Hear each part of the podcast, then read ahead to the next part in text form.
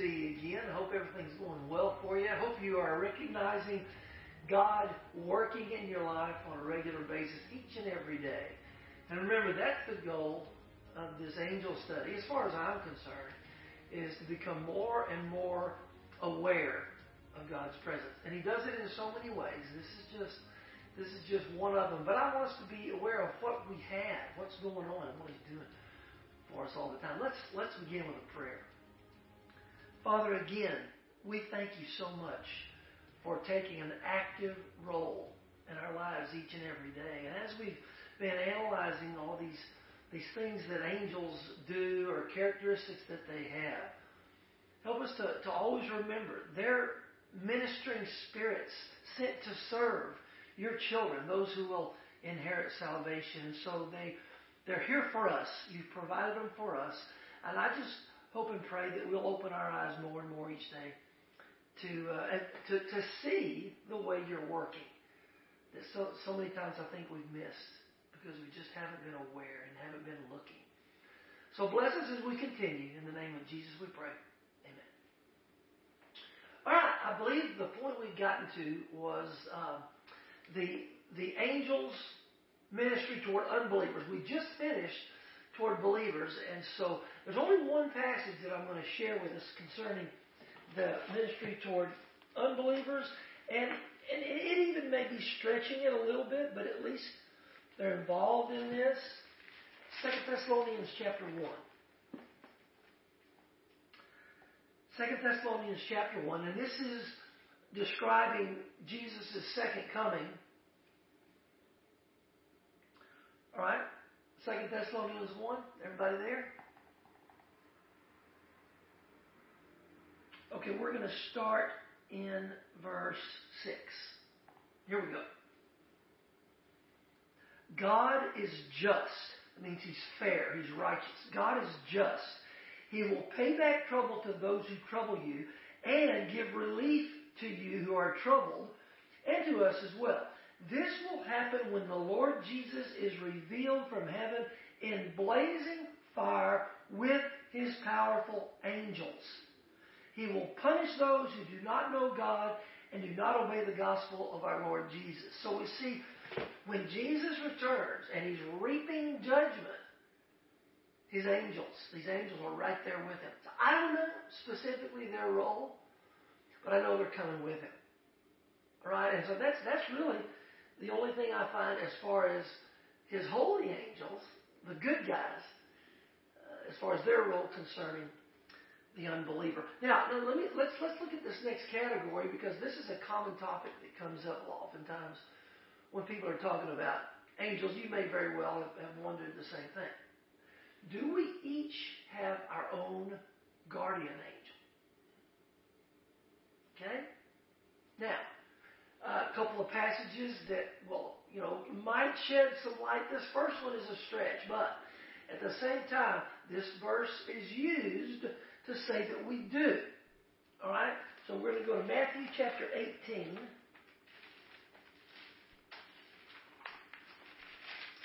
Matthew 18.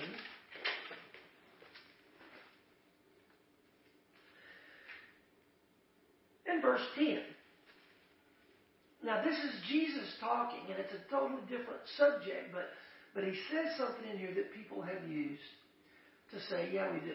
We all have our own guardian angel. Look at verse 10. See that you do not look down on one of these little ones, for I tell you that their angels, T H E I R, possessive, their angels in heaven always see the face of my Father in heaven. So some will claim because that's of the possessive uh, tense that that they're angels in in heaven, and so that you know we each have our own. I'll be honest with you. I think that's a stretch. I mean, I would hate to formulate a, a position or a belief based upon that uh, that technique or that approach to Scripture. I just I don't think that's the point of the passage. Okay. Now, there's angels looking after him, no doubt. Now, another passage is Ezekiel chapter 28. And this, uh, I'll tell you something else about this passage. Ezekiel 28. This passage is oftentimes, you'll hear this, is said to be describing Satan. And it may be. But I know specifically, I know who it's describing. So look at this. Let, us go ahead and take a look at that briefly. And, uh, and we'll see. I didn't start my time. And take a look at it because you need to be aware of it. Okay? Ezekiel 28. Look at verse 13. Okay? No, that's not good enough. Go back to 12, the middle of chapter 12, where the quote is. You see that? You were, you were the model of perfection, full of wisdom and perfect in beauty. You were in Eden, the garden of God. Every precious stone adorned you ruby, topaz, and emerald, chrysolite, onyx, and jasper, sapphire, turquoise, and beryl. Your settings and mountings were made of gold. On the day you were created, they were prepared. You were anointed as a guardian cherub, for so I ordained you. You were on the holy mount of God. You walked among the fiery stones. You were blameless in your ways from the day you were created till wickedness was found in you. Through your widespread trade you were filled with violence and you sinned. So I drove you in disgrace from the mount of God, and I expelled you, O guardian cherub, from among the fiery stones. Interesting. Now, some will claim that is a, a, another description. Well, wait. I tell you what. Look at verse. Look at verse 17. Your heart became proud on account of your beauty, and you corrupted your wisdom because of your splendor. So I threw you to the earth. I made a spectacle of you before kings. Now, and so they'll say that's well, that's obviously talking about Satan. So many things in that sound like it. Okay? But, and I did this on purpose. Go back to verse the beginning of verse 12. The word of the Lord came to me, Son of man, take up a lament concerning the king of Tyre and say to him, This is what the sovereign Lord says. You were the model of perfection, full of wisdom. That's what we just read. So, one thing that I know for a fact, I know for sure, he's talking to the, the king of Tyre, describing him. Now, possibility. Maybe he's saying the king of Tyre is so bad that he parallels Satan himself. Maybe that's what he's doing. Okay, so I, I, I don't know for sure. But I know for a fact he's, he's talking to the king of Tyre. All right, but in that passage, did you notice what we read? Read it twice. I'm sure you did.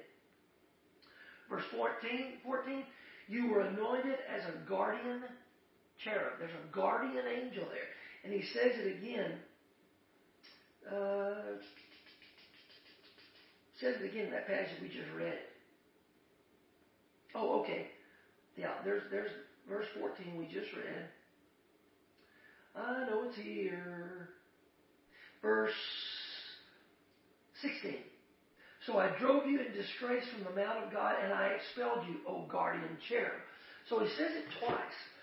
So is there a guardian angel? Well, yeah, there is. There is, or at least there was. Okay, so whether we've all got one specifically or not, I don't know. But you know what? First of all, of most of, of, of first importance, it doesn't matter because I actually I like the idea that we don't have one specific because I want a bunch. I need a bunch of angels. Uh, I, I think God looked down and said, "There's no way I can limit him to just one. I, I'm going to have to give him a whole host." I need plenty. All right. So you know what? Here's the beauty of it. Either way, it's fine. It doesn't matter because whether it's one or whether it's thousands, you have that angel or those angels that are looking after you and watching after you. Okay? Ministering to you. Right? Okay, let me uh, let me tell you a story.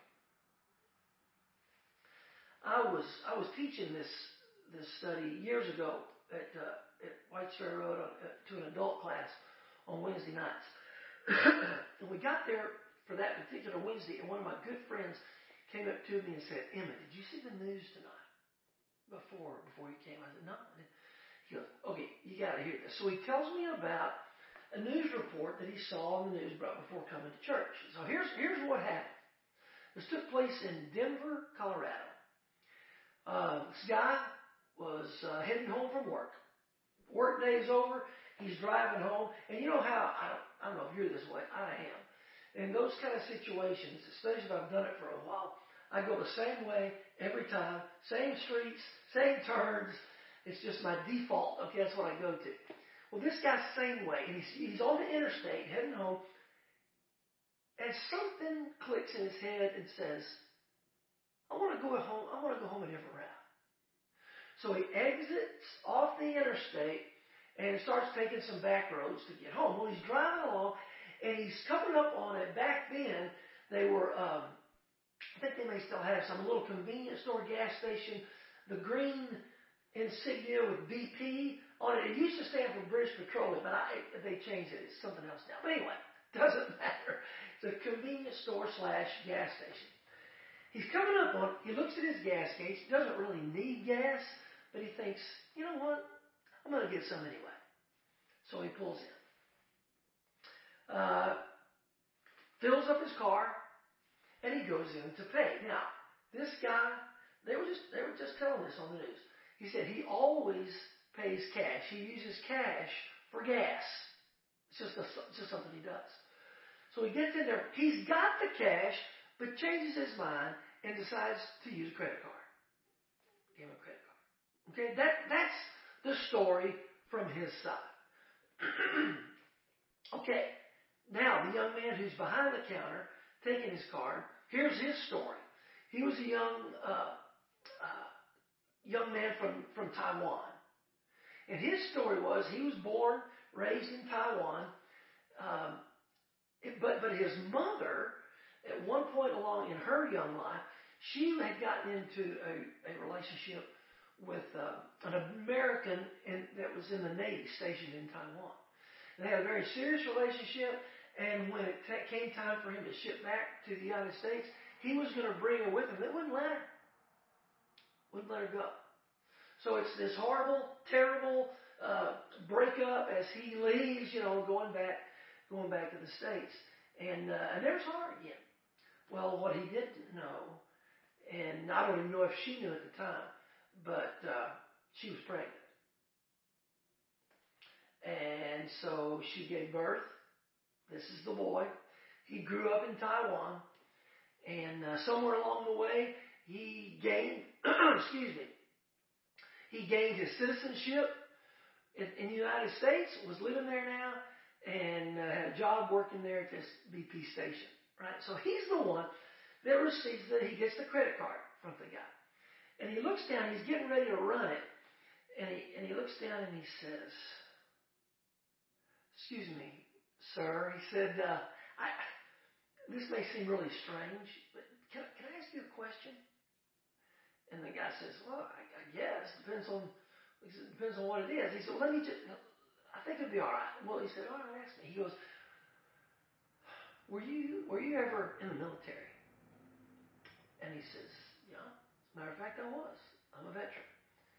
He says, By any chance was it the Navy? He goes, Well, well, yeah. How could you? He says, Well, just just give, give me a minute. Were you ever stationed in Taiwan? And the guy now goes, okay, time out. Yes, as a matter of fact, I was. What? How, how did you know? He goes, I've got to ask. I'm sorry, but I've got to ask you one more question.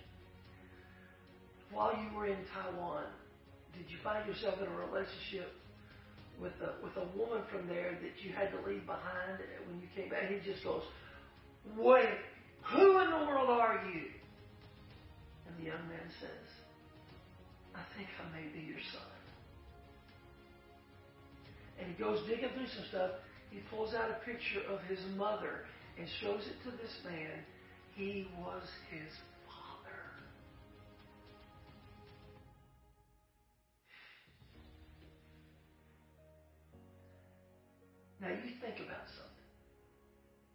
Well, you think about several things. If he had gone home the way he always go, always goes home, doesn't happen. If he had not stopped to get gas when he didn't really need it, never happens. And the one that blows my mind the most, if he had paid cash gas, stands right across the counter from this young man and never knows. Now, I'll be real honest with you, folks. There is no way, no how that I'm claiming, wow, what a coincidence. Ain't mine. I'm not buying it. Somebody said, okay, so yeah, so where are the angels? You saying he was an, angel. he wasn't an angel. Where are the angels? It doesn't matter. Remember, that's not what's important. What's important is God working, God orchestrating something that He wants to produce. I have no doubt in my mind God was involved that day. No question in my mind. Oh, and by the way, I mean the man the, from the U.S., the, the, naval officer, he had a family and. Well, they all met the young man. I don't know what all happened after that, but amazing. And I have stopped. I have stopped believing. Wow, what a coincidence. God is at work in so many, in so many ways.